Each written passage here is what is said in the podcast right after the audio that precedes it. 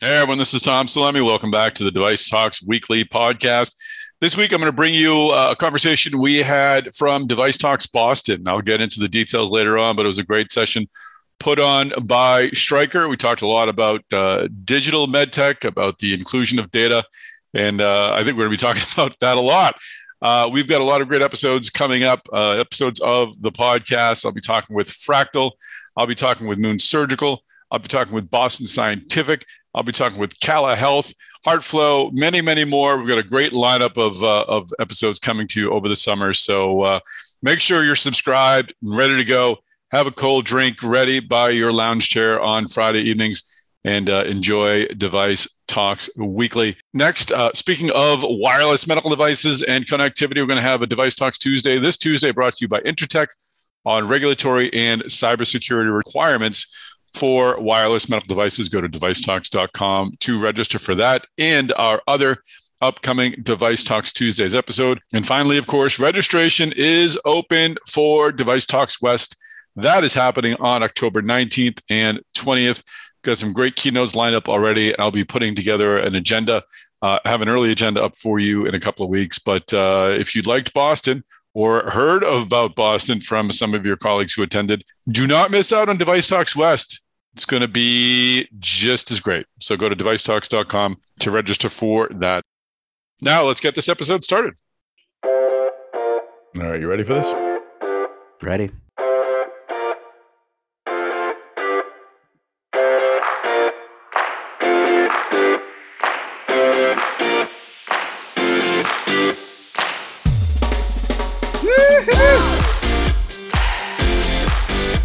Chris Newmarker, how are you, sir? Be here, Tom. How you doing, man? I'm doing well. I think I'm ready to fly into the danger zone, Chris. I need me to see that Top Gun movie. Oh yeah, Yeah. no kidding. yeah, what do you think? Have you seen it yet? Haven't seen it yet, but you know, good reviews. I mean, you know, it, a lot of sentimentality in it. I, I I hear, but hey, why not? You know, Yeah, we we should we watched the uh the original with my sons who are 16 and 12, and about every 10 minutes they would just look at us like, really? Like just just just just watch it, just watch it, just watch it. But it doesn't hold up. I mean, for us, it's because we it, the sentimentality, as you said, nostalgia. But uh but uh I'm told the new one's a good movie, and we're you know, singing. I um, you know, I when we were on a vacation to LA a few years ago, we saw the beach house where uh where Tom Cruise, you know, did the really? yes. Wow, is it blocked off? Is it quarter? Is it a museum? Museum of hot guys? It's just a it's just a house in the middle of the Paramount Studios lot. oh no! there wasn't even a beach there. It's Oh. just, I mean, they, we are just doing the tour of the studio, and they're like, "Oh, and this is the house." Like, I'm like, "Oh, like wow, like yeah." And they put stuff behind it, you know, like you know, digital whatever, you know, wizardry or whatever. Wow. Okay. Well, that's pretty, exciting. Pretty, uh, pretty wild. Like, yeah. I mean, there's all- also a parking lot there where uh, Charlton Heston parted the Red Sea. They they said that they um they actually flooded the parking lot in front of him while he was dressed as Moses, and then they just played the film backwards in the movie. Shut up. No, that's exactly what they did. Wow. well, see, that's kind I of mean, cool. They were flooding a parking lot in front of them. Isn't the isn't the movie business great? that is amazing. Isn't wow. it? Let's end the podcast right here. I shall part the party. because there's a Starbucks on the other side, and I really need a latte. I need my coffee. I'll have to look more closely when I if I watch that movie again to see if you can see any uh, any parked cars that get. I, I assume they emptied the park. yeah, they probably there's probably a memo around the studio. That's right. Do not park. parking lot today. We're doing the, the parting the Red Sea shot. Amazing. This is just so informative. Uh, and I'm also watching the. Uh, you watched the Obi Wan series on uh, on uh, Disney? I have not yet. I'm just, I'm kind of getting, it's like, really, is there going to be like a series for every Chewbacca, the real story? Starts out as when he's a little, whatever they were, a Wookiee cub. It was a yeah, I guess probably a cub. I would go with cub. Cub. Yeah, yeah. cub. Uh, Chewbacca would actually be pretty good series. And Obi Wan is fine. What sound would his dad have made? Like, pulls up the. I think you need to stop doing that. You're breaking the Zoom lines. We're Sorry, sorry. no Wookiee sounds on the podcast. So there, the so Obi Wan Yeah. is. I hear you. I hear you. I'm, I hear I'm, I'm, as I'm talking, I'm realizing I'm, I'm living a lot of my, my life in nostalgia zone. But uh, Obi-Wan's worth worth streaming someday if you got a rainy afternoon for sure. All right. Well, Anyway, let's fast forward to the year That felt- 2022. yes. Do we have to? Yeah. Let's. Can we just stay back? we will we will we will definitely skip over 2020 and 2021 because those Yeah, weren't very good but 2022 those years. Yeah. Here we are, 2022. specifically the week of whatever we're at the, the day of june 10th 2022 let us uh let's see what the new markers newsmakers were for for that Here we go. time. Yeah, star date. I don't know. Anyway, um, yes. So number five on the new markers newsmakers is uh, that uh, Smith and he- nephew. Um, you know, they've been they've had a, R and D location in uh, the British city of Hull for uh, over 100 years, and they actually started in Hull in 1856 wow um, but they are uh, going to be uh, moving outside of the city eight miles building a new r&d and manufacturing uh, facility that's expanded uh, eight miles away at the uh, melton west business park um, more than a $100 million project UK government supporting it. Um, yeah, they just basically couldn't find uh, any any. They said they couldn't find any place uh, inside Hull that was large enough for uh, what their, their needs were. So, I mean, it definitely seems like a good good win for uh, the United Kingdom. That you know, this really important you know medical device companies of theirs is uh, going to be you know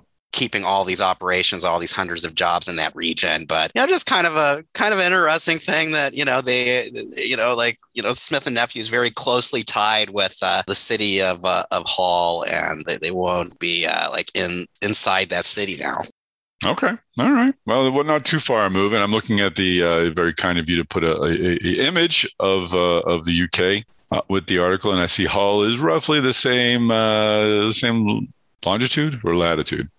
Anyway Lat- just east of Manchester and There you go. Liverpool. So it's up uh, up in the middle Just- part of the just- island. yeah, exactly. Kind of the middle part of the aisle. Uh, you know, kind of kind of on the other side from from uh, from Liverpool. So uh, you know they. Uh, yeah, it's just like a really, uh, you know, like, like I, I think I was reading one article saying like when you're uh, heading the Hull, you can, you know, see the big Smith and Nephew sign. So you Oh, know, okay. it's uh, it's definitely, uh, you know, you know, part of the community. Kind of, kind of reminds me of how, you know, the stories around here. Like, I mean, 3M, you know, decided a while back they had to move out of St. Paul and they headed out to to Maplewood, you know, so they could get more space Mhm. it's kind of kind of feels like that same. You know, we still associate 3M with St. Paul. I'm, I'm sure you'll still, you know, Smith and Nephew still going to have a connection with the city of Hull, but they're just not not inside it anymore. Well, moving is, is never easy. So if anyone has boxes, uh, Smith and Nephew may be looking Yeah. for boxes. Yeah, send them some cardboard boxes or you know. Let's take a minute to bring in our episode sponsor, Flexan. Flexan is a global contract manufacturer and assembler. I had the opportunity to speak with Mike Hures. Mike is Vice President of Sales and Marketing at Flexan.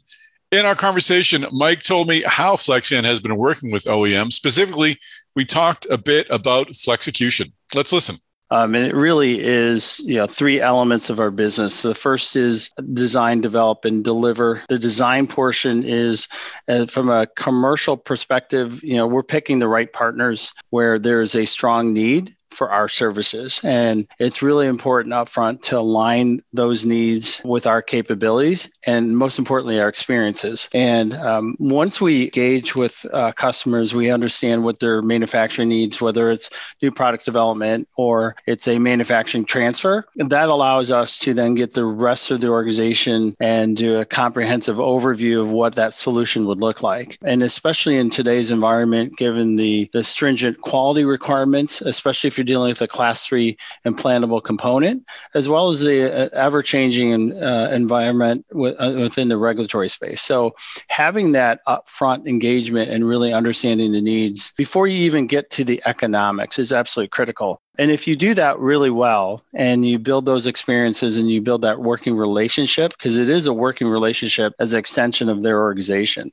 we found that to be really the recipe for success with us. Obviously, great communication, achieving timelines, achieving cost targets, uh, and making sure you know that service aspect of it is really uh, addressed. You know that makes for a few really fruitful relationship because they're counting on us. our customers are counting us to really be an extension of their organization, as I mentioned, but to really deliver. And um, so if we do that well, there's certainly um, more opportunity to grow within that relationship. And, and that's really been a successful model for us. Excellent. Thanks, Mike Curis, for joining us on the podcast. And thank you, Flexan, for sponsoring this episode of the Device Talks Weekly podcast. If you want more information about Flexan, go to flexan.com. That's F L E X A N.com. Let us roll on to, to number four to uh, Chris's new obsession, GE Healthcare. I mean, man, GE Healthcare is, you know, a lot of news and, you know, they're you know, including like they're you know doing a lot of stuff with Medtronic now. So, but uh, their uh, their their latest news, which you know got some attention on Mass Device for sure, was that they've got a, a new intelligent workload. Sorry, intelligent you know, Shelly sells seashells. new intelligent workload management. I am worklord. Sorry, go ahead workload.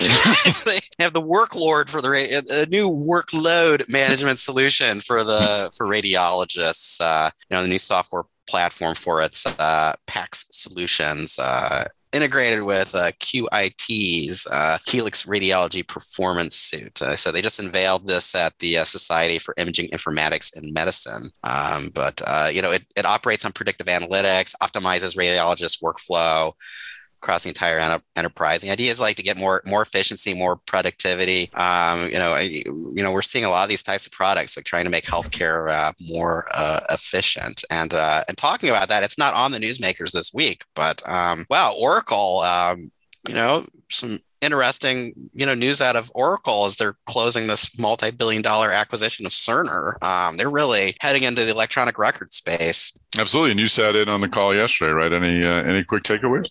Yeah, I sat in a little a little bit on their call. Um, you know, caught the beginning of it. I mean, they had Larry Ellison, uh, you know, talking about um really ambitious plans with it. I mean, he's he wants to. I mean, it's a huge problem in the U.S. The fact that you know, okay, like I've got my primary care doctor and the health system I interact with a lot, and they've got all my records, and you know they can say if you know as long as I stick to that hospital system, they know what I'm all about. Um, but you know if they wheel me into another system um, for whatever reason, um, you know they really don't know much about me. And you know and it's kind of wild when you have to go into a different hospital and they're asking you just like a bazillion questions you know, when you're in a health emergency. And uh, ellison's like hey you know i think you know we're going to create a national you know electronic health record for uh, for everybody you know where you know basically you know your health record gets automatically uploaded whenever you interact with a health provider to a national system and you know it's not like every health provider can just access it automatically but you go in somewhere else uh, if you give them permission they can access all your records you know and so that's that's his goal there are you know different big companies that uh, provide different EMRs across the country. So I, I sounds to me like it's going to be a huge challenge for them to you know do this. I mean, he he he bought Cerner, their big one, but I mean, you, you, go over to Wisconsin next door, you got Epic. Yeah, Cerner's been going through an interesting time, and I actually uh, decided to bring in an expert. So I did connect with Keith Figlioli. He is a general partner at a venture firm called LRV Health, and uh, Keith has spent his career in uh, the healthcare sort of payer information side. So uh, he brings a, an interesting perspective and understanding of, of this space. So uh, let's uh, let's listen to this interview I did with Keith Figlioli, who is uh, also the host of a podcast that I helped start a couple years ago. So nice. All right, well, I'm here with Keith Figlioli of LRV Health. Keith, thanks for uh, for joining us today to talk about this this big deal. Absolutely. I like this. I'm coming on your podcast now. I know. I know. Keith and I, uh, Keith started his uh, Healthcare is Hard, a podcast for insiders uh, many years ago now, and uh, still happy to contribute to that one. But uh, happy to have you here at my house. And uh, for, before we get into the Cerner Oracle deal, I, because I, I, I, need a better understanding of that, tell folks a little bit about LRV Health. What do, what do you do there? Sure. LRV Health is a sort of think of it as, you know, exclusively focused on healthcare and exclusively focused on working working with the incumbents to think about disruption and allocating capital into the venture markets mm. on their behalf. And so we have a number of, we have 24 different strategic partners that cover about 200 million Americans around the country that either are part of payers or part of actually health systems where they get their care that also are strategic partners. Um, and, and so we've been doing this since 2000. We've done about 60 plus investments in sort of disruptive companies that are helping sort of fundamentally change the ecosystem and move to sort of the next place in terms of overall healthcare transformation. And you folks invest both in digital health and healthcare uh, startups, but also in medtech as well. We do. So we do um, a little bit of uh, the majority of where we invest is sort of what we call tech enabled services. We do a little bit of healthcare IT only. Um, and then we also do a little bit of device and diagnostics, which, you know, to your point, medtech. Mm-hmm. Great. And for the last bit of context, you came into this or come into this conversation with the background with uh, Premier. You were in Premier for a time, but uh, how would you classify your the time spent in your career on the payer side, on the uh, on the supplier side? Yeah, I would say a little bit of everything in the ecosystem, but most of my operating executive roles over the last two decades has been um, at very large companies. So to your point, Premier was one of the executives there for a long time. So it's kind of in the middle of kind of health systems, the government, and the suppliers. Obviously, a lot of med tech and, and other players like that. Um, and then before that was in the electronic health record space. And so spent a lot of time with with Eclipsys before that ended up getting transacted to Allscripts back back a bit ago.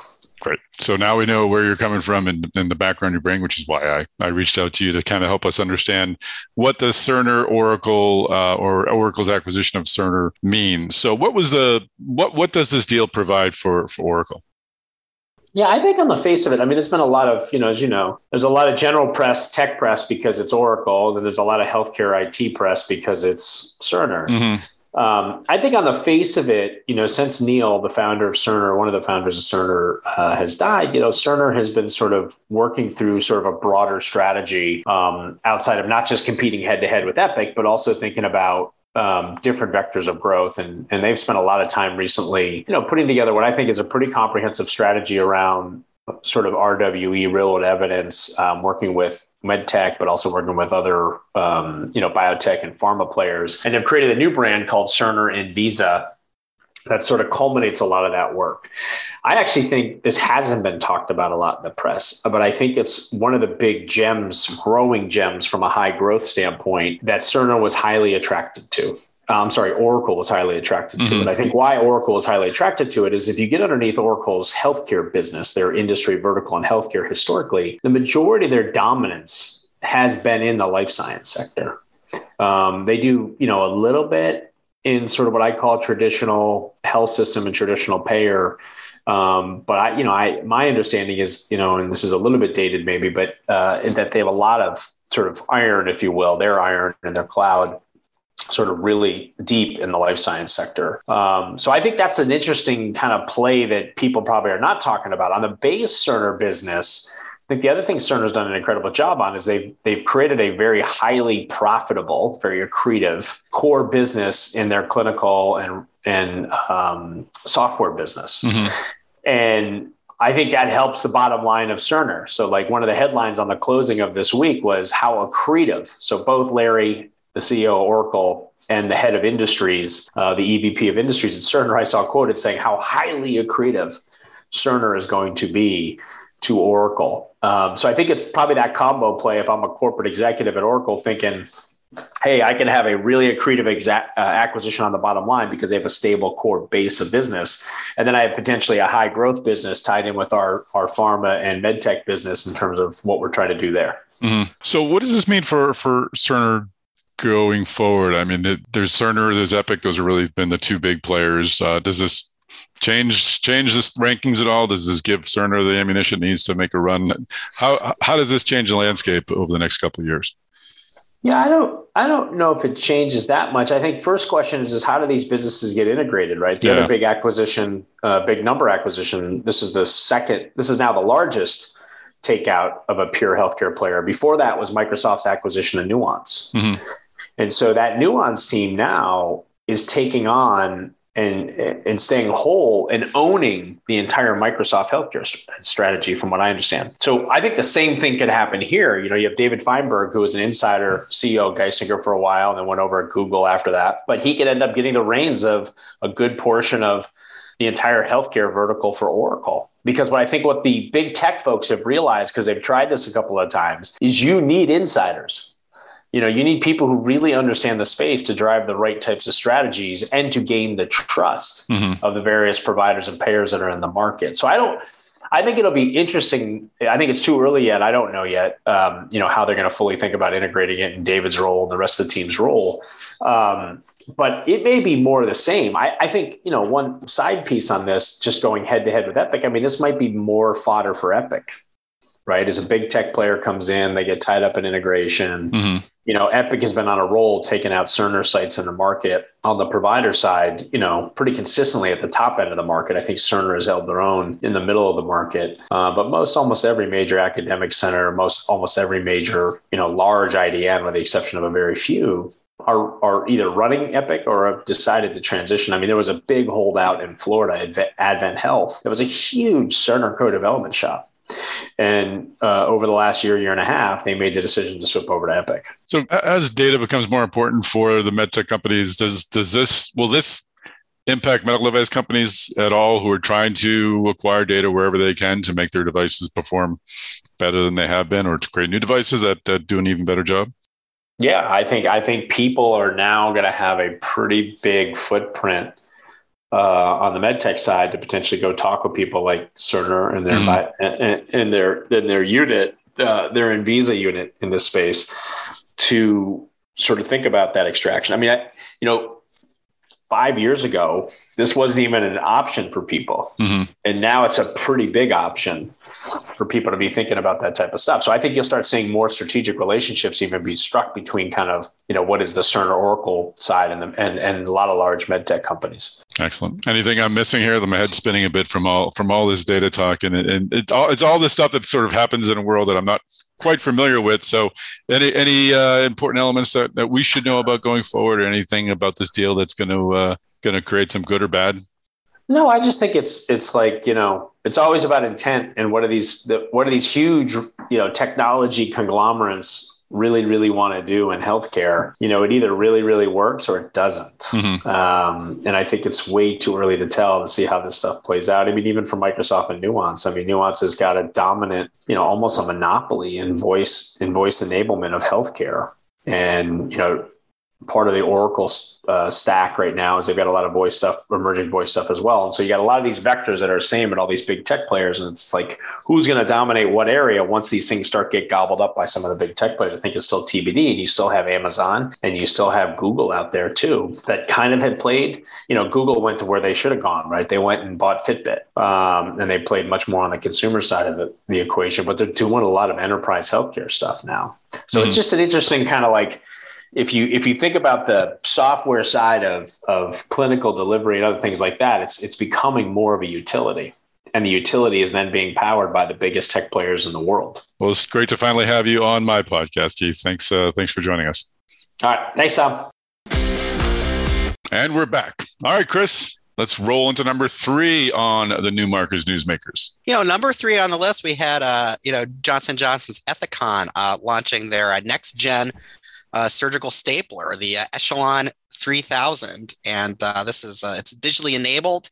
You know, and it's uh, supposed to provide surgeons with a simple one-handed powered articulation. It really sounded like a lot of the descriptions of this uh, next-gen surgical staplers is, is just providing like you know greater jaw aperture, more articulation. Um, you know, really helping you know surgeons basically just you know get in the, there better and get the job done and get you know done more you know accurately and efficiently um this story it, it's you know it's it's interesting uh you know, it surprised me that it, it got hundreds of, of views on on Mass Device this week. But at the same time, you know, it's I think it's just a good reminder that I mean, we talk about these some of these technologies that sound really you know, robots, uh, right? Renal denervation and renal all that. denervation, you know. But you know what? A better st- surgical stapler is. Uh, that, that, can make a difference. That, that, can make a difference every single day. And I know you reached right. out, you tried to connect with Tom O'Brien, the worldwide president of Endomechanical at Ethicon. He was not available this week, but sounds like they're interested in him talking, you know, to us, uh, you know, in the next week or two. So hopefully we right. get a get an interview going because I definitely would like to hear more, you know, from from him about, uh, you know, like you know how this you know, basically hopefully like save more lives, you know, like reduce complications, mm-hmm. just Great. just make things better. We'll work to get that on a future episode. Uh, yeah. brought, brought to you by Work Lord Chris Newmarker. Work Lord. this is a new nickname. We do work at a company where you know the initial stand for willing to work hard. That's right. That's right. I will take that. I am a work work lord. do I get any like? Do I get knighted? Is, there some ceremony like becoming the work lord? Uh, we will. We will give you. Uh, we will give you a black cape and, and helmet that. Uh, helmet amplifies your breathing. Wow, that sounds like oh, the work lord of Sith. Where is my article? As long as I don't have to go through what he went through to get, no, get there. No, we won't. No, no, we won't set you on fire. I know. yes, Tom, please don't set me on fire. what is number two on the new yes. market maker? Moving on.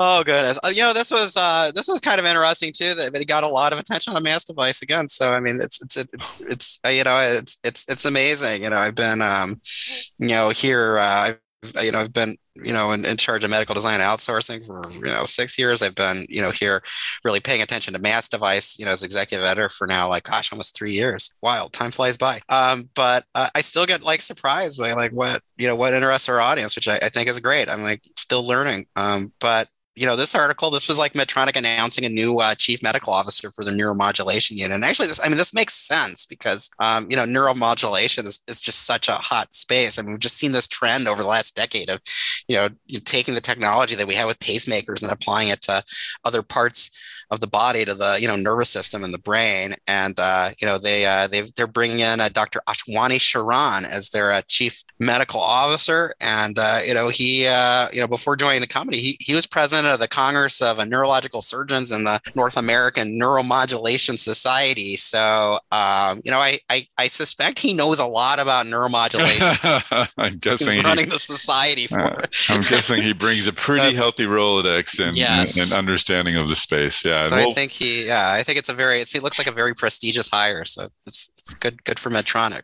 And we'll we'll be talking about uh, Medtronic's Neuromod and Boston Scientific potentially too at uh, Device Talks West. So uh, Brett Wall, cool. who is uh, who's the head of that group, will be there giving a, a presentation. So uh, excited to have uh, it's it covered at Device Talks West, and I'm glad this news is getting getting attention. so neuromodulation yeah. is a fascinating space, and it's only going to get more and more interesting. I, I, suspect we'll have Dr. Sharan on uh, a future, you know, Device Talks Weekly or a, a uh, Medtronic Talk. So very cool. From your lips, my friend. Yes. Let's see if that happens. All right, number one. Number one is a cool one. Let's let's roll to number one. Yeah, number one on the list. Uh, we've got uh, know, we've we've got a, a new up and coming player here in the uh, robotic uh, surgery space. It's uh, Moon Surgical. Uh, you know, based out of Paris and San Francisco. Um, you know, they uh, announced uh, over the past week that they've raised uh, over thirty one million dollars. Uh, you know, getting getting money from HT Healthcare Capital Partners and participation from Johnson and Johnson Innovation. Um, you know, and uh, some other you know medtech leaders uh, throwing in uh, you know some uh, some funding into the uh, company. Um, they've got uh, you know they're they're developing their uh, Maestro here. Thank you. Their Maestro robotic surgery system. I did talk with uh, Steve Oesterle, formerly of Medtronic, uh, for a podcast episode in a couple advisor of weeks. Advisor to the company, yeah. Advisor, advisor to the company company and to one of the investors, Cathay Health, uh, yeah. Cathay, Cathay Health, rather, a venture firm. And another based. advisor who, uh, you know, definitely, you know, you know, got my attention, Dr. Fred Moll. Dr. Fred Moll, yeah, he yeah. is uh, he is very interested in this technology as well. And as Steve uh, described it to me, it's really a system that if you're performing a procedure where you need to have a, a, a device or or, or a, a, tool held in a certain way while it's in the body, up the way it's done now is you have a resident with you or or uh, an assistant or a nurse hold it in place while the surgeon's working. This will be a system that'll be hanging overhead and it'll have certain haptic and, and memory placement technology, and that's my term, not his. But it can hold something in place. Wow, that's great. So surgeon can do the job, and the surgeon can can move it easily on their own. So it's really going to be having like rather than a robotic surgeon, it's like more having a robotic resident, like someone in oh, like a, a, helper in place. So it can save on manpower. Uh, it can make surgeries easier and quicker. So uh, he's very very Fantastic. excited about this technology. So we will have Steve Oesterle on a future podcast as well as Anne Osdoit, the CEO of Moon Surgical. I'm going to talk to her next week. Yeah, so it should be uh, should be interesting. That comes from she was a she was a partner at Sofinnova's MedTech Accelerator, MD Start, and now she is a CEO of the company. So yeah. wow, that's exciting great stuff. People, I tell you, and they're coming on the show. I say this is the place to be.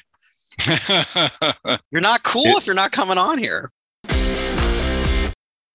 Hi, everyone. Tom here. As uh, sure I've told you in the past, at Device Talks Boston, we invited several larger OEMs to uh, give presentations and panels, and it was very successful. We'll be doing the same thing at Device Talks West. The uh, panel that ended day one in Boston uh, was by Stryker, and it's called With New Tools, Technologies, and Strategies, Stryker is Advancing Digital Healthcare. I wanted to share the audio from that presentation. The conversation was led by Spencer Stiles, who's Group President, Orthopedics and Spine at Stryker. It included uh, Sid Satish, the Vice President of Digital Innovation for Surgical Technologies, formerly of Gauss, which was acquired by Stryker. Dave Lively, who is now a Senior Vice President of Product Management, formerly of Vocera, which is now part of Stryker.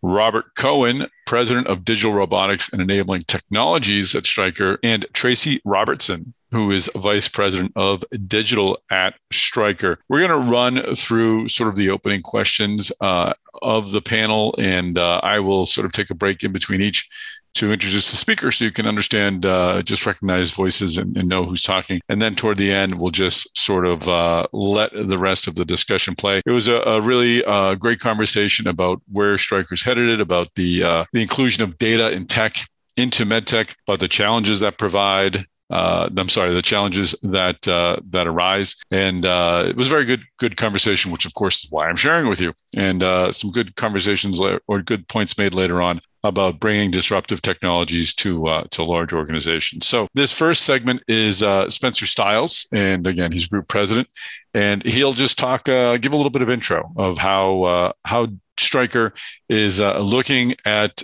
data and medtech. A little bit about our operating model. We've historically been a fiercely decentralized organization. I, I ran into a few Stryker alumni in the audience here. They remember this. We wake up totally focused around a specialized care provider. Uh, and that has served us very well for decades and decades. However, uh, as the world has evolved and changed, now technology is shifting how we think about this. It's a common language that holds across all these specialties is data, is the way a customer interfaces with our technology. So how do we create an environment and a user experience that's similar? Uh, and we really think about it as a language. You know, we speak all different languages at Stryker, but digital is an agnostic common language across the world. The ones and zeros show up in China as they do right here in Boston. And so thinking about how to service that uh, is really important to us. Maybe one of the big steps we've more recently taken is centralize some of the technology in our company and leadership under an entity we call DRE, Digital Robotics and Enabling Technology, where we have leadership positions. Leadership in hard tissue robotics with our flagship product, Mako, uh, a lot of the enabling technologies with tracking, guidance, imaging, navigation, and really on the front side of digital, collecting information, putting in a cloud, making sense of it, creating value back to our customers. And you'll hear about that today. So, with a little context uh, of our expertise, uh, and again, a long way to go, I thought I'd turn over to some of the exciting questions we have lined up for our panelists today. So, our first speaker is Tracy Robertson. Again, she's vice president of digital at Stryker. Interesting. She joined the company last year. She previously had been at Kimberly Clark. Before that, she was at GE. So she's coming into MedTech with a fresh perspective. In this clip, and you'll hear Spencer Stiles ask the question, he opened up asking the panelists what uh, what compelling trends they're seeing in technology. So uh, let's hear from Tracy Robertson, Vice President of Digital at Stryker. I think the one that I think about the most is the in the area of product security and privacy. And I'm sure many of you are, are probably in the same boat.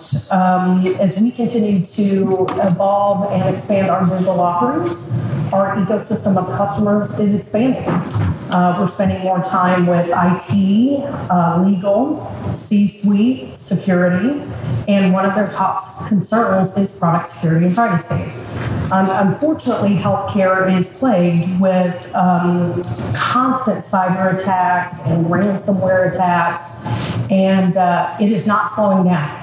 And more than any other industry, they are at the top. And one of the reasons for that is, uh, you know, private pri- uh, patient data is worth a lot of money, uh, more so than other data, private data such as social security or credit card data. So, um, we're, what we're going to see there is, and we already are, is a lot more government regulations, uh, which is really going to fundamentally change how how we operate and design products through product lifecycle development. Um, probably more customer scrutiny. We're already seeing that, and maybe more hesitancy in data sharing and connectivity in the network. And so, you know, as medtech providers, uh, I think we have a huge responsibility to do everything we can to protect our devices and the data that customers share with us. That's a big responsibility, and we take that very, very, very seriously. So, this is one that is constantly evolving, and I think um, is uh, is not going to slow down. All right, our next speaker is Robert Cohen, president of Digital Robotics and Enabling Technologies at Stryker. He was actually part of Mako when Stryker acquired it back in 2014. So he joined Stryker at that time, and uh, he is clearly excited about uh, what's coming next in uh, in technology in robotics. So uh, let's hear from Robert Cohen, president of Digital Robotics and Enabling Technologies at Stryker. Well, I'll tell you, it's a changing uh, it's a changing world. When you do this for, for as long, I've, I've come from Mako Surgical, I've worked in total joints, implants, things like that, spine, sports med, and lots of different places. I can tell you, this is the most exciting time. And if you're in the world of technology and innovation, even though it's complex, it's exciting. And why? You look at some of the disruption in the marketplace, and you look at where these disruptors are coming from. The disruptors are coming from not necessarily medtech. They're coming from many, many different places, and we have to pay attention to that. And while we pay attention to that, as Stryker, it's no longer just a metal and plastic in a box type company. What we do is we have to look now for what's meaningful beyond that. You don't minimize that, but now all the adding parts. So, for instance, improved outcomes. Now, industry is asked to contribute with data to help a physician, maybe personalized medicine for a specific patient, to understand what to do with an implant, where to put an implant. What about quality of care? Quality dashboards now. What about safety, patient safety, fall detection, all those kind of things. Those are in the procedures that Stryker actually participates in. And then we can get into economics, we can get into hospital efficiency, we can get to inventory efficiency, and it's remarkable. Just think of the four big companies right now that you would not necessarily thought would be influencing us in medtech. Look at Alphabet and Google and all that they're doing with electronic health records. Look at how interoperability and things like that is now partially solved, but electronic health records can now be put into databases and be queried. Look at what Amazon's doing. Everyone here should think that Amazon is going to disrupt the supply chain and distribu- distribution models. That may actually help us from an inventory management perspective. Look at what Apple's done with an iPhone and wearables, data that we did not have to define ourselves, but data that we have access to. Now we can incorporate into the big picture. Look at things like Microsoft Cloud Services. Now hospitals have access to cloud services, and people to help them understand it. And then you have the small companies. Look at some of the small company disruptors. Think of these small companies. Just focus on diagnostics for a second. It's remarkable what some of these small companies have done with ultrasound imaging, MRI, CT scans, and the insights they've gotten with artificial intelligence. So companies like Stryker, doesn't matter how you're around for 80 years, if you're slow, you're going to lose. You have to look at product development in completely different ways. You cannot have this waterfall effect of development that we're typically used to for decades old in this industry. We as an industry have to look at partnerships with hospitals differently, partnerships with digital uh, companies differently. You don't have to do it all inside. The secret formula is how to figure out which companies to partner with, what to go after first, and agility is an absolute must. We need to accelerate and we need to move fast, and we formed within Stryker ways to do that. All right, the next speaker I would like to introduce is Sid Satish. He is Vice President of Digital Innovation for Stryker Technologies. Uh, Sid was a co-founder of a company called Gauss that he'll describe a little bit later. Stryker just acquired that uh, last year, and it adds a uh, a real new element to its digital surgery strategy. So, in this first clip, Sid will tackle the uh, important issues he's seeing in the technology industry. You know, I'd say one of the big technologies that obviously brought you know, me to Stryker and my company Gauss uh, was was computer vision and, and the associated technologies of machine learning, deep learning, uh, so-called AI. And what's what's kind of interesting being at a much larger company now is that we just went from having what I call like an edge sensor. You know, we have iPhones and iPads at Gauss. They're just data collection tools that are made by you know Apple, and then there's there's Apple. And what's kind of exciting about being at a big company is now you have access to 80, 90 devices that all are collecting very interesting types of data. There's many, many cameras and other visual sources of data. And there's now processing at the edge. So on-premise processing, you don't have to rely on cloud uh, per se to, to run these powerful algorithms or to train these algorithms. So what we're really excited about as a new class of technology is as you start to connect these multiple devices across the continuum of care, and you can start to mine those, those data feeds that are coming off those devices. Um, processing is now possible to the point where you can deploy these computer vision machine learning algorithms in very different ways, and there really will be a little bit of AI almost in every part of our business. And you know, we were on a panel this morning with a few excellent innovators. Uh, I think every single one of these companies is doing some sort of visualization or algorithmic processing with images and video. Uh, you're even starting to see multimodal uh, algorithms, something where you're, you're, learning not just from video but also from sound and from other signals that we're capturing off of these systems. So, you know, my bet is that AI is going to be a foundational piece of technology in medicine for the next several decades. It's just going to take over more and more and more, initially as clinical decision support, but ultimately you're going to start to see parts of these procedures be automated uh, in, in ways that truly reduce variability, improve outcomes, reduce costs. Uh, and companies like Stryker really are leading the way because we have so many of these interesting data streams to work from. And the more data you have with the more specific clinical use cases and really an insane customer focus, you can start to really develop those individual applications uh, with AI that sort of move the needle. So that's kind of why I'm excited about um, Stryker in particular, but also what I believe is, is one of the bigger trends. And just a quick follow up uh, Spencer Stiles asks Sid to give a little bit of history of Gauss. So we'll hear about how Gauss came together. So, so originally, I mean, this this is look. I'm an engineer by training. I was, I think, 23 years old. I, I happened to be able to watch some some surgeries in grad school, and I was following these surgeons around, and I got to see surgical bleeding for the very first time. So after passing out a couple of times, and then I sort of came back in and said, okay, let's do this. Uh, we realized that there was a very big need. We have surgical robotics, we have all this advanced stuff in the OR today, but we're still doing things around that operating room that, that are very archaic. We are estimating how much blood a patient loses. And that's been the standard of care since really the dawn of medicine. I know there's some surgeons in the audience. So we developed a computer vision machine learning technology Essentially, we take scans of surgical sponges and canisters intraoperatively, and we have a pipeline of algorithms that under a second onboard that iOS device, it's an iPhone or an iPad, we can assess the hemoglobin that that patient's lost.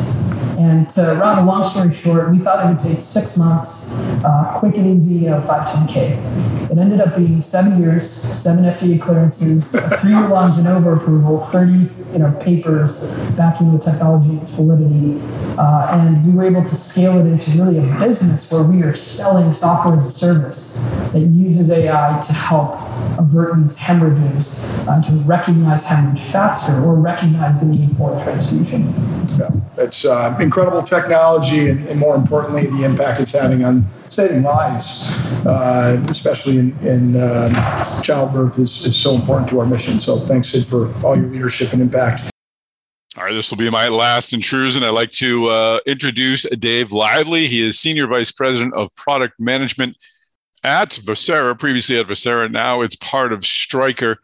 Uh, huge acquisition that uh, we had featured on uh, the Stryker Talks podcast a bit ago. Uh, in this clip, Dave will pick up on uh, on Spencer's uh, opening question about interesting trends in technology, and then we're just going to bleed right into the into the conversation. Now that you know all the players, you don't need to have me continuing to interrupt. So let's hear from Dave Lively, Senior Vice President of Product Management at Vocera, and then we'll hear the rest of the Stryker panel. Uh, Dave, how about in your world? A little bit on the tech trends. Also, maybe show off. He's wearing a pair of collector's items. I don't know if any of you noticed his socks, but those say Vocera. So those are uh, collector's items now after we acquire a company. Yeah. First, I'm going to, uh, you know, Sid said something that was new to me, which is a fast and easy FDA 510K clearance. I don't think I've ever, ever heard that one before, so I'm going to have to keep that one in mind and, and learn how that one fast and easy. But I, I, I want to keep, keep building a little bit more on what you said, which is increasingly every device and system in the hospital and healthcare in general is getting smart and getting connected. They're all gathering some form of data, and they're all sending that data to someone. And, and presumably it's someone on the care team that ultimately needs that. You don't need a smart connected device just to sit there and gather data and do nothing. That data needs to get to someone. And as that data increasingly goes somewhere, it needs to get to typically one of the nurses. I mean, it used to be in a hospital room that the nurse would walk into a room and the nurse would notice that something was off with the patient or different, and the nurse would kick off a particular workflow, whether it was getting other members of the care team involved or taking vitals and taking measurements. Today, technology is, is doing that. The bed can sense if the center of gravity is off and you might be about to get out of bed and you're a high fall risk patient. The bed will know uh, if you're at risk uh, of getting uh, pressure injuries because you haven't been turned or rotated for so long. The patient monitors can detect instantly a drop in uh, vitals. Multiple systems pulled together can detect when there might be an increased risk of sepsis. And so all of this is now being generated by increasingly smart and connected devices. But again, all to go back to, to somebody. And the last thing that we can afford to do, especially today, with staff shortages as they are, is bombard the nurse with all of this at once because cognitive overload is a, a, huge thing. And this is where we're starting to leverage machine learning and AI, not from a computer vision, let's look at something, but from a how do I look at these patterns that are going off uh, right now? How do I detect if one particular nurse might be in a flood state because he's getting interrupted by too many things all at once and might be missing something? How do we help spread that load and bring in other people from the, the care team? How do we help capture that data for later to be able to analysis? How do we help to spot these trends, these patterns that ultimately improve the patient outcome? But they do that by making life better for the care team, by making life better for the nurse. Because if you can reduce the cognitive load on that nurse, ultimately they can spend more time with their patients, more time with their patients, being better outcome for the patient. Outstanding, Dave. And maybe at a high level, just a remark on Vocera and the core technology set, which you somewhat explained, but maybe a use case. Yeah, there's a couple of uh, key ones. The one that I kind of talked about is think of it as a, a giant rules engine where you've got all this data uh, coming in from all these systems. Uh, and we'll take a look at this data. If this um, patient alarm comes in, then figure out who to send it to. Maybe the role that I need to send it to is the primary nurse. But if the primary nurse is in do not disturb because maybe she's giving medication to another patient. Again, you don't want to bombard that nurse with an alarm while she's in the middle of doing something that can't be interrupted, then we'll automatically escalate it to somebody else. Or if it's a bed exit and we're integrated with a real-time location system in the hospital, then we don't need to send it to every nurse on the floor. We can send it to just those that are closest uh, on the floor. So again, reduce the burden on the people who can't act on it in the moment and make sure it gets to the people who can. So that's sort of one key piece. And the other key piece, I'll actually talk about in one of my, uh, uh, maybe later a little bit, which is some of the voice recognition uh, stuff. So I don't want to monopolize Yeah, that. no, it's good. Keep, yeah, the audience is waiting now for your big reveal on uh, on voice uh, annotation and, and some of the work you have.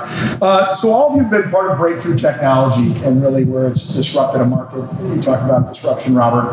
Maybe I'll start with Robert and Sid if there's other remarks to share. But Robert, maybe talk to us a little bit about how you've seen this and even your vision for the future as you think about you know breakthrough technologies. Yeah, it's an interesting it's it's an interesting question because of where we are in a point of time. Um, for those of you that are familiar with the implant space, whether spinal implants, trauma plates, whether it's uh, soft tissue anchors, rotator cuff, shoulders, um, there's so many different things. The the next remarkable improvement is going to be getting closer to personalized medicine, individualized medicine. And it's not necessarily about the implant design as much as it is what implant goes in a specific patient, and then where does that implant go in that specific patient to give that patient back mobility, if it's a joint replacement, and quality of life. And when you look at a lot of these technologies, these technologies that get into this individualized medicine, um, the one that's probably made the most uh, remarkable headlines in the last five years is robotics, soft tissue and hard tissue robotics. But as we focus on hard tissue robotics, it's very different from soft tissue robotics. robotics has transformed an industry in the shortest amount of time that I can recall. And in fact, robotics has transformed so much. We're sitting here today and we have seen improved outcomes, measurable improved outcomes. We have seen cost benefit. We have seen patient satisfaction increases in registries around the world, and that's due to technology. But the technology by itself in a robot, as I often say, Stryker, we're not a robotic company. The robot's actually the, the instrument, if you will. It's part of the procedure. We're still an implant company.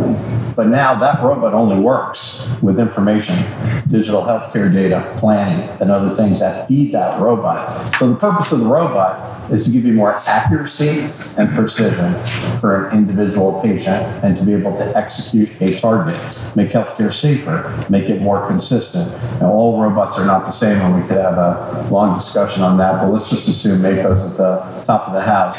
And if you look Those are at fighting words, Robert. There was a whole floor filled with robots down there. You may want to go check out. Okay, Mako Robot is still at the top of the house, regardless. So if you take a look at it, think of the data, think of now the uh, uh, operative procedure. You're starting off with a patient's CT scan, digital data.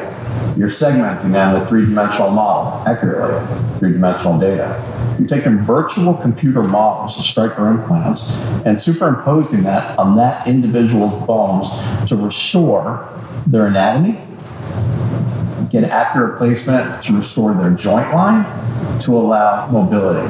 Now you have a digital plan potentially weeks before surgery. Now that's an individualized plan. That plan gets loaded then on the enabling technology, the robot that's in the operating room. And a surgeon then can fine tune that plan while assessing the motion of the patient and can then lock in that plan. And then with accuracy and precision, the robot guides the, guides the cuts to not only execute what's needed to receive the implant, but also provide haptic boundaries for soft tissue protection. So the robot itself takes the digital plan and executes the digital plan, robotic assisted surgery, and provides soft tissue safety with haptic boundaries so cutting instruments can't nick arteries, nerves, and muscles, and a patient feels better. You should think of that robot, though, as a digital powerhouse. The amount of data it could collect, think about this time of the procedure. On that specific patient, where'd you start off with the plan and like, where'd you finalize the plan and why? And then the robot can port out the final three dimensional placement of the implant, not 2D films where you have to guess. Three dimensional models of the final placement. What's that going to do for us? It's going to feed our data machine, machine learning, and artificial intelligence to get us into automated planning for that patient based on comorbidities, anatomic, extent of the arthritic condition. These are all fascinating things. So now the digital power and the capability, but we need a device to be able to execute that plan. It's the combination of the two that we believe will improve outcomes. Great. Thanks, Robert. Uh, exciting, exciting stuff for the world of orthopedics. Uh, Sid, how about your world? Breakthrough technologies. No, it's a, it's, it's fascinating hearing Robert talk about robotics because I, I like to think of it as a, as a model for other areas, you know, outside of uh, orthopedics. So from our world, let's talk about blood management and, and hemorrhage. Um, you know, it's ultimately the AI is really cool, right? The the digital, the edge sensor, the iPhone, it's really great. But ultimately, I think what gets unlocked is the synchronization of care when you take this kind of technology and you implement it within a protocol within a health system. And related to that, what we're excited about is the synergies that we're getting just, just by being a part of a, a larger set of devices. Um, so here's the idea, right? Uh, women in childbirth are bleeding uh, copious amounts. Hemorrhage is a major patient safety in the U.S., and the maternal mortality rates in the U.S. have, have risen, and this is, a, is really a public health issue. Uh, so although we started in blood management uh, with the Gauss technology, where we really found uh, significant immediate need was in maternal health. And so by, by accurately assessing bleeding in real time, we're able to now recognize hemorrhages more accurately and more quickly so that we can intervene with established protocols that we've had against since the dawn of medicine to treat bleeding. We just need to know when to activate those protocols. But what's interesting is now we're taking this device, we're pairing it up with these other products in our portfolio at Stryker ST. We have the SurgiCount system, which is a safety system to ensure that we don't leave sponges behind in patients. We have the Neptune system, which is really a powerhouse in and of itself. It's a blood evacuation and smoke evacuation system system that's being used in a lot of these procedures. So when you start pairing these devices together and you start getting them to talk to each other, a ton of value starts to be unlocked. It fits more easily in the workflow. Uh, these devices can now communicate and share data amongst each other. You can pull data off of multiple, multiple devices, send them to the cloud. Like Robert's talking about in robotics, you can start to learn trends. What if you could map out the bleeding profile of patients with certain comorbidities over time? This is data we could never visualize previously because we just couldn't measure bleeding. So now you have like a flight tracker or a growth curve. You can sort of map what's normal. You can start to detect what's abnormal. And then with our friends at Vocera, we can send these alerts to the right person at the right time and synchronize care so that you can spot these anomalies to bleeding and intervene in a more real-time fashion. And that's really what it's all about. It's intervening at the right time with the right provider, with the right tools, at the right part of the protocol. Is this a stage one, two, or three hemorrhage? What are the tools and devices I need to intervene as a physician? That's going to be unlocked more and more as you start putting these different technologies together. So we should. I'm glad, Sid, you're sitting next to Dave. You, you two can figure that out here and uh, maybe after we wrap up. So the next question's for Tracy and Dave. Uh, obviously, there's a heightened focus on digital and medtech, and I'd be curious your thoughts, uh, maybe a little bit of the challenge behind that and where are some of the opportunities as well. So Tracy, maybe if you start, that'd be great. Okay. Um, so I'll take it a little bit different uh, away from tech for a minute. And I think one of the biggest opportunities in this is around uh, customer experience. And b- being a customer experience professional for the last eight years, um, let me just highlight why that's important for, for a minute and give some background there. Um, and, I, and I do view digital and tech as being major enablers for experience. Um, just by way of background, you know, we're living in what's called the age of the customer. And Forrester research termed that about 12 plus years ago. And that started in retail, and that's went through every industry. It's now affecting this industry uh, and trans, trans, uh, transitioning into this industry in a major way. And what's happening is people are bringing their experiences, you're doing it as well, from home to work. And it's like if I can click this at home Why can't I make, why can't I do that at work, right? And you're expecting that from your vendors at work, and you just want brainless transactions, right? And so you want everything the same way at home as you do at work. And we have not been able to solve that or crack that at work. But that is the expectation. It has drastically changed. Um, experience is now a top purchasing criteria, almost at the same level as the product or service itself. So that is a huge challenge for companies. Um, now, CX, customer experience, has now evolved into what we call the business of experience. So we have to think about customers, our consumers, our patients, our ecosystem of customers, how we design the product. So a lot of what you were just talking about, Sid design the product, the brand experience, our employees, their experience, and the customer. So it's all this integrated, it's all integrated now. It's a huge burden for us. Um, but we're competing against all of those things. It's not just the product. So I share all of that with you uh, because in digital, you cannot separate experience from digital. And so, for example, we can sit up here and create all of these great products for our customers and create great data. And when, when we go to present it to our customers, if it's hard to digest or it's hard to interpret, it's not a gift for them. It's more work. And so this is where digital, there's a lot of adoption challenges in digital. So again, we can't separate experience from digital, and that has to be part of the experience. And I know, Dave, we were talking about, said we were talking about that. So that is my sermon on the mount. That has to be a big part of how we start to design and think for our customers in the future. Otherwise, we'll have adoption challenges. But I'd love your opinion on that. I know you've thought about that a lot. No, I mean, it's, it's, it's interesting. I mean, Spencer, you asked breakthroughs in, in, in, digital. And, and I think that's an interesting concept to think about because, you know, this whole consumerization of IT, you know, uh, I can better track where my food delivery is and how many blocks away and when I'm going to get it than I have any idea about my journey in healthcare right now. And so, you know, the experiences that we get at home on our phones are just completely different than the experience that we have as professionals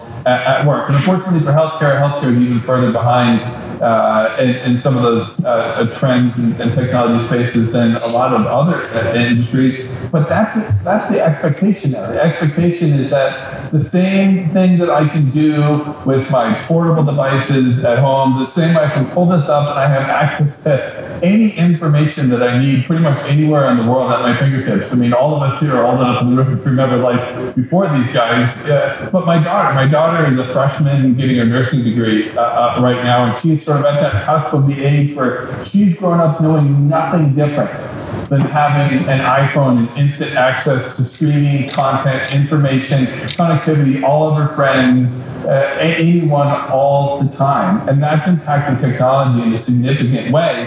And all of us in technology, again, I'm sort of uh, newer to healthcare, only three years in, in healthcare IT, but we need to remember, especially with technology geeks like me, just because you can do it with technology doesn't necessarily mean you should do it with technology. And it gets back to that experience. And, and I'm constantly reminded of this as we work with nurses that are out there on the on the front lines because they have so much hitting them all day, every day. They're so overwhelmed. They're so burdened. Uh, and if we don't get technology right, then technology just makes that even worse for them.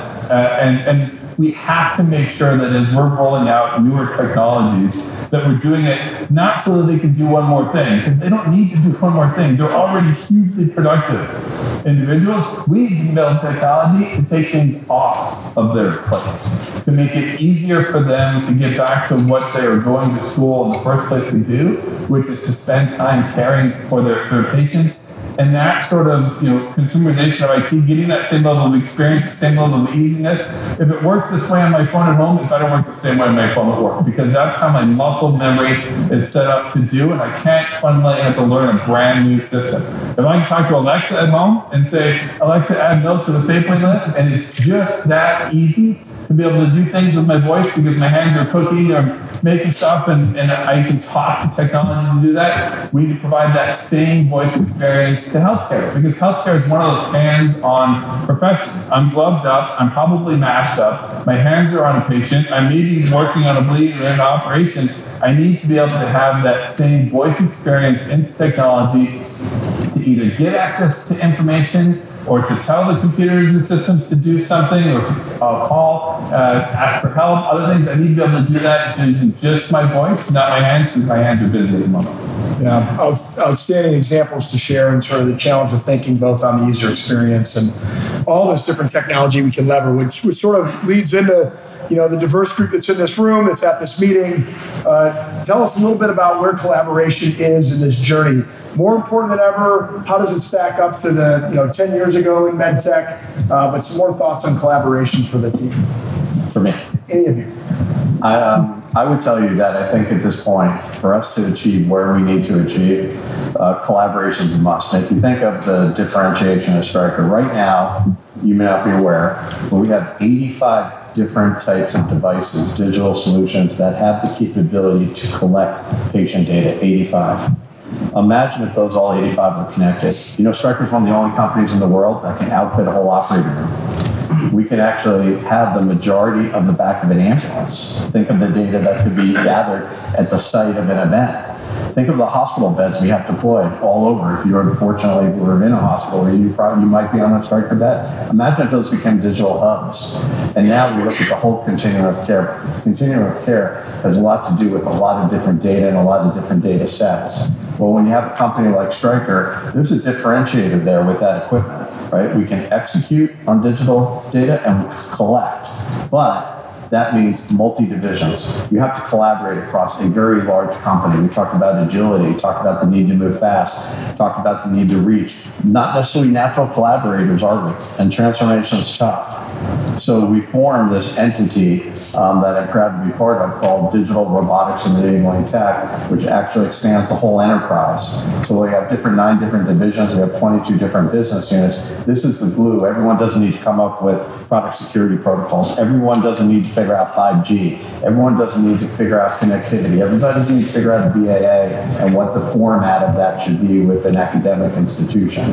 So now for us to enable to move fast, to enable collaboration's got to be a winner. There's so much differentiating technologies at Stryker. By themselves, though, they may not come together fast enough. Now we have a vehicle to put it all together, which means we'll get more data across the whole continuum of care, which means we'll be able to collect that data, query that data, data intelligence, clinical insights, artificial intelligence, and those algorithms I created that gets put on software, then further goes back into software upgrades on our equipment that we have deployed around the world. So exciting times. Without collaboration, we won't get there. But Stryker, we're in this posi- we're in this position right now to see the future, and we know collaboration is key to success. How about pushing it just beyond even Stryker? What are the thoughts of collaboration in the marketplace with our, our customers, with other partners uh, that might have other technology? How important is that now? I, I don't think we have a choice. I think the way that um, the world is changing, technology is changing, customers are changing, competition is changing if we don't have an ecosystem among ourselves, we can't. I, I personally know I cannot keep up with those changes. And, and more than ever in my career, I have to rely on an ecosystem of customers, partners uh, to stay even at the level or a little bit ahead of what is happening in our space. It's just too fast. I don't know what you think, Senator Dave, but it's it, you have to. Totally agree. I make make two points. You know, the first is going back to UX and UI, you know, customers having you know the same digital experience in both areas. We've you know historically collaborated with companies like Apple uh, because of some of that advance that they bring that's financed by a trillion dollar you know consumer market. I think most folks in this room probably have an iPhone on you right now, and nurses use iPhones in their personal lives. And so we actually went and put our app on an iPhone, and we collaborated with Apple along the way is we got to understand how to better use their ecosystem of, of software um, products. And that's not part of what we're doing within Stryker. But the other piece I'd say is, you know, something in Stryker's motto that always stuck with me. is together with our customers. We're going to make healthcare better. And I'm seeing that every day now being part of Stryker. We are actually involving so many of our own customers in the design, the development, the thought process uh, of, of every digital and physical you know product we build and get a firsthand view of that. And the, the access, by the way, as a small startup guy, is just awesome because you get so much more access with such a such a large group. Um, but that focus on the customer that is still being driven within our decentralized model. Every business unit has a very very sort of concerted effort uh, to, to get feedback and insights from our specific customers. That's a real big feather in each each of the BUs caps, and, and it's a real superpower, I think. So that's a form of collaboration um, similar to these outside sort of uh, platform providers. I think it's just collaboration with our own customers that's uh, that's that's truly meaningful. I'll, go even one step further from an, an ecosystem perspective uh, and talk about even collaboration with the competitors. Uh, and I know that may be faux pas at times uh, to, to, to say, but you know, uh, a little part of me, you know, grew up in the open source uh, world. The open source world of, of, software is all about collaboration, and everyone shares, and everyone shares to make everything better, uh, and may the best company win from an execution perspective. But you have to open up and share because when you open up your APIs to have access into your systems or access into your data, you know, you can have the most innovative people in the world at your company, you're still not going to think of everything. There's still going to be another customer, another partner, somebody else out there that's thinking of some way to innovate on top of what you've built. And it brings everyone up to the next level when the entire ecosystem is, is working together. And there's no more important place than to make sure that we're sharing that healthcare data than in healthcare. Because if my data is locked in one silo with the EMS and it doesn't get to the emergency room, and that's in a different silo because it's with a different one vendor that it doesn't make it to the OR, which is in a different silo than to my recovery because they use a different vendor's uh, information, then shame on the industry for not enabling all of that to, to connect because that's the power of helping me as a patient through the journey is when my data can flow through all the systems so that the care can become better across all of the systems. And Dave, you know, interestingly enough, regulations and interoperability may force us to go there, like as an industry, right? So it's a great point. All right. So a real quick question, one that you haven't been prepped for. Uh, all this you discussed so far, driving it ahead in an organization like ours, easy, medium, super hard, sort of hard, just your off the cuff. The desire, the desire is there. The methodology to actually get it done is tough. Yep. It's tough. Tracy this is my third go around. I think Stryker is the best company that I've worked for with Good. the best customers. You have to say that. Yep. No, I, I don't have to say that. but I think um, I think we just have unbelievable desire and uh, to win. So I, but it's always tough. Like anytime you do any large scale transformation, it's it's always tough because it's easy to it's easier to sit here than than run. That's always easier for people. People right. are smart, right? But it's it's this is the easiest one for me so far. Good. Yeah. Sid? Yeah, this is a great question because you know I'm as an individual, I'm nine months into an integration post acquisition, so um, I'd say absolutely agree that you know the the uh, challenges of, of integration, the challenges of new ways of thinking, that all comes with the territory. I mean, these are large organizations. You're going to see this in any organization. One thing that's really unique about Stryker is, and it's I think it's part of our motto, is, is how driven everybody is. There has not been one person I've probably encountered at least a tenth of the forty thousand uh, plus plus employees in our company. There's not one person that isn't driven they show up to work, and you see that through through the organization. You see that in project teams. You see that at the leadership, and there's some visionary leadership in this company, and I think what's really intriguing is how you know there's folks, there's change agents within this company that are helping drive digital, that are helping drive these new financial technologies. One of the things Stryker is really incredible. I'm biased here, by the way, so you know, discounted. Uh, is it's got an incredible M&A engine, and M&A has been just a core competency of Stryker, and they execute it like no other that I've seen before. And that is a big part of collaboration and change is these inorganic moves that the company makes um, that are very strategic. It's big, but these moves are deliberate and they are for sure going to happen. So it's a company that you really feel like you're part of a small company. And that's just one small company guy. So Dave? Disruption is hard. It, it, it is. I've been part of big companies in the past, and I have a, I have a joke that uh, at big companies, sometimes, uh, you know, if you acquire a small company or you're trying to, to disrupt internally at that, that big company, the big company has antibodies that will rise up and try to crush you. Just like the, the human, when there's a foreign object in there, the antibodies rise up to try to, to destroy it and repel the in, invaders. But you have to persist. It's hard, but it is absolutely worth it. And that's the thing I love about working in this industry. And I love no vaccine jokes out there, anyone. right time for that. Keep going. All right, didn't need to go there. But uh, one of the reasons I love working at, at, at Stryker and, and, and Vocera, the cultures are so aligned is that, as Sid said, the focus on the mission and the passion to use technology to help make healthcare uh, better. That's what gets us up every day in the morning, cranking through our days, cranking through our, our weeks, because as hard as it is, it is so worth it. Yeah. yeah. Super. Well, maybe I'll, I'll open it up to the audience if there are any questions. Uh, we, we're happy to take anything. We two comments I'd like to share. One on questions. We always try to make sure our employees all over the world and customers are able to ask questions of us just to keep a culture where people feel like they can connect and really ask us anything that's going on, and we'll try to give our, our best insights. The second, as you think about a question to ask, is to you know recognize the talent. Probably from my chair, what I've I've seen over the, the long tenure at Stryker is how we also have to really be intentional about the skills and the capabilities of our employee of tomorrow. And obviously, it's a different talk track than it was, you know, 10 or 15 years ago. Uh, and so, thinking about that, the specialized talents that we need of how people think, uh, how they interact, this collaboration spirit that, that's needed, it's so important. And they exemplify this. And we're so excited to have you all at Stryker. So, so thank you. So, are there any questions? You can raise your hand. If uh, we're happy to take any, maybe you here, and then we'll go up front. Go ahead. Sure. Uh, Howard Laree from Exponent. Uh, so my question is, to what extent do you involve human factors in the work you're doing?